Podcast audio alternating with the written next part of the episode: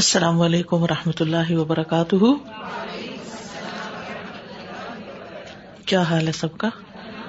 الحمد للہ آپ کو کچھ دہرانے کا موقع ملا پھر؟ کیونکہ کل حدیث پڑھی تھی نا ہم نے کہ اپنے گھروں کو قبرستان نہ بناؤ، اس میں سورت البقرہ پڑھنی چاہیے۔ تو جتنا پارٹ آپ پڑھ کے جائیں، اس کو دوبارہ ایک نظر ضرور دیکھیں۔ یعنی آپ کے گھروں میں بھی اس خیر و برکت کا کچھ حصہ ضرور ہونا چاہیے۔ ٹھیک ہے؟ جی السلام علیکم استاد جی۔ سب سے پہلے ہی الحمد للہ رب العالمین الرحمن الرحیم پہ میں کنٹینیوسلی سوچ رہی تھی کہ تمام تعریفیں اللہ کے لیے اور وہ رحمان رحیم کتنا ہے کہ جب ہم الحمد للہ کہتے ہیں اس پہ بھی وہ ہمیں ہی نیکیاں دیتا ہے۔ حالانکہ ہم پر تو خود ہر سانس پہ دو الحمد للہ شکر۔ بالکل۔ السلام علیکم۔ ایکچولی میں کل بچوں کے لیے سورہ فاتح ہی پریپیئر کر رہی تھی اپنی کلاس کے لیے تو آئی لائک دا آئیڈیا جو آپ نے بتایا تھا کہ اسرات اور طریق کیونکہ ہم کہتے ہیں نا ویز بہت سارے ہیں لیکن میرے لیے یہ نیو کانسیپٹ تھا کہ اسرات تو ایک ہی راستہ ہے جو جنت تک جاتا ہے جدہ کی رضامندی کا راستہ ہے۔ اور باقی راستے طریق کہلائے جاتے ہیں۔ تو وہ میں نے اس کو نوٹس میں ایڈ کر لیا۔ بسم اللہ الرحمن الرحیم السلام علیکم۔ سو استاذہ ہم اس آیت پہ ڈسکس کر رہے تھے کہ جہنم کے جو ایندھن ہوگا وہ لوگ اور پتھر ہوں گے۔ تو سب سے پہلے تو اپنی اصلاح کا ہمیں موقع ملا۔ ہم سمجھتے ہیں ہم نے سورہ بکرا پڑھی ہوئی ہے بہت دفعہ پڑھی ہوئی ہے۔ لیکن واقعی جب بھی پڑھتے ہیں ایک نئی بات سیکھنے کو ملتی ہے۔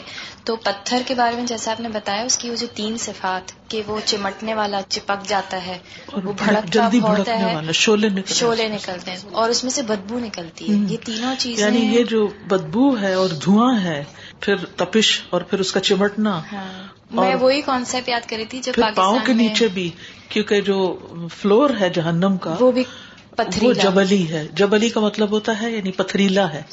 اسٹریٹ نہیں ہے۔ کوئی آرام دہ نہیں ہے۔ کوئی بیڈ نہیں ہے۔ آپ سوچیں ایک دن نہ سو سکیں تو کیا حال ہوتا ہے؟ اور وہاں اس تکلیف کی شدت کے مارے سو بھی نہیں سکیں گے۔ تو اس لیے قرآن میں ڈاؤٹ اور قرآن کے بارے میں شک کرنا یا قرآن کا ادب نہ کرنا یا قرآن کو اپنی زندگی میں اہمیت نہ دینا، اس کے لیے وقت نہ نکالنا، یہ کوئی معمولی چیزیں نہیں ہے السلام علیکم۔ آیا نمبر نائن ہے، اس کے اوپر میں غور کری تھی کہ وما یش ارون کہ وہ شعور ہی نہیں رکھتے۔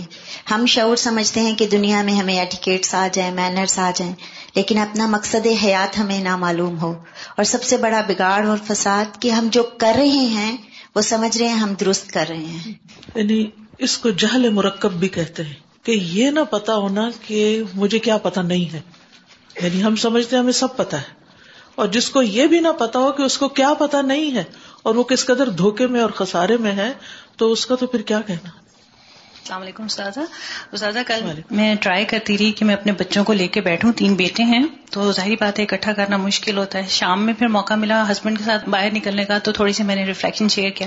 تو الحمد للہ بات اثر کرتی ہے۔ اب جو جو ہمارے پوائنٹس ہم نے نوٹ کیے ہوتے ہیں، اگر تھوڑے سے ہم بتا دیں تو واقعی فرق پڑتا ہے۔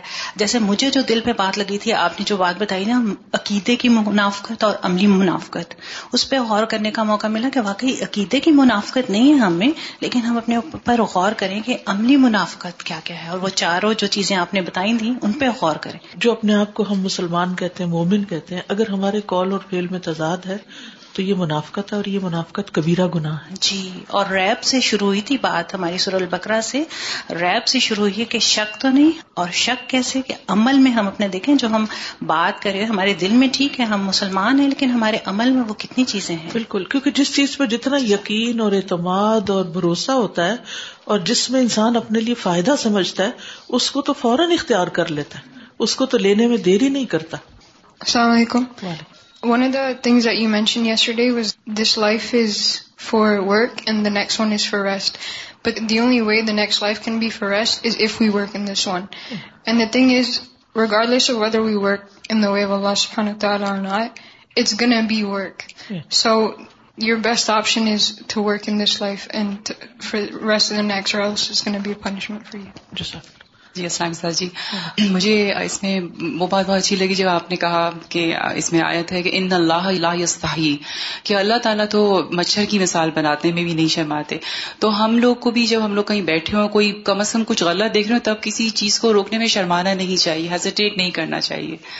یعنی اگر بات سچ ہو، تو وہ چھوٹی سی ہو، تو وہ بھی بڑے فائدے کی ہوتی ہے۔ انسان کو اس میں گھبرانا نہیں چاہیے، شرمانا نہیں چاہیے، کیونکہ جب یہ یقین ہو نا، یہ اللہ پاک کی طرف سے ہے، تو وہ کوئی چھوٹی بات چھوٹی نہیں لگتی، وہ بھی بہت بڑی لگتی ہے۔ سازا مجھے اس بات پہ سوچ رہی تھی کہ جو عبادت کا آپ نے مفہوم بتایا کہ کمال درجے کی محبت کمال درجے کا خوف اور کمال درجے کی امید۔ تو عبادت میں یہ تھا کہ واقعی اس میں ہے یہ جسٹ ڈوئنگ دا ریچولس بالکل۔ یعنی ہم اپنی جتنی بھی عبادات ہیں چلے جو ہمارے فرائض ہیں ان کو ہی ادا کرتے ہوئے ہم روزے رکھنے پہ آتے ہیں تو وہ بھی ایک روٹین بن جاتی ہے۔ نمازوں پہ بھی آتے ہیں تو وہ بھی ایک روٹین بن جاتی ہے۔ تو جس چیز کو بھی ہم عبادت کر کے اب جیسے اس وقت بھی ہم ایک عبادت کی حالت میں تو ہمیں ضرور جائزہ لینا چاہیے کہ ہمارے دل کے اوپر کیا کیا یاد گزری کیا ہمارا دل اللہ کی محبت سے بھر رہا ہے؟ کیا ہمارے دلوں میں امید پیدا ہو رہی ہے کوئی؟ کیا ہمارے دلوں میں خوف بھی آ رہا ہے؟ کیونکہ صرف امید بھی نہیں اور صرف خوف بھی نہیں بلکہ دونوں چیزیں ہونی چاہیے اور اس کے ساتھ ساتھ محبت ان کے اوپر چھائی بھی ہونی چاہیے۔ جی السلام علیکم و رحمۃ اللہ وبرکاتہ۔ جی استاذہ جب کل آپ نے بتایا کہ جیسے حضرت آدم علیہ السلام سے جب غلطی ہوئی تو انہوں نے فوراً سے معافی مانگ لی۔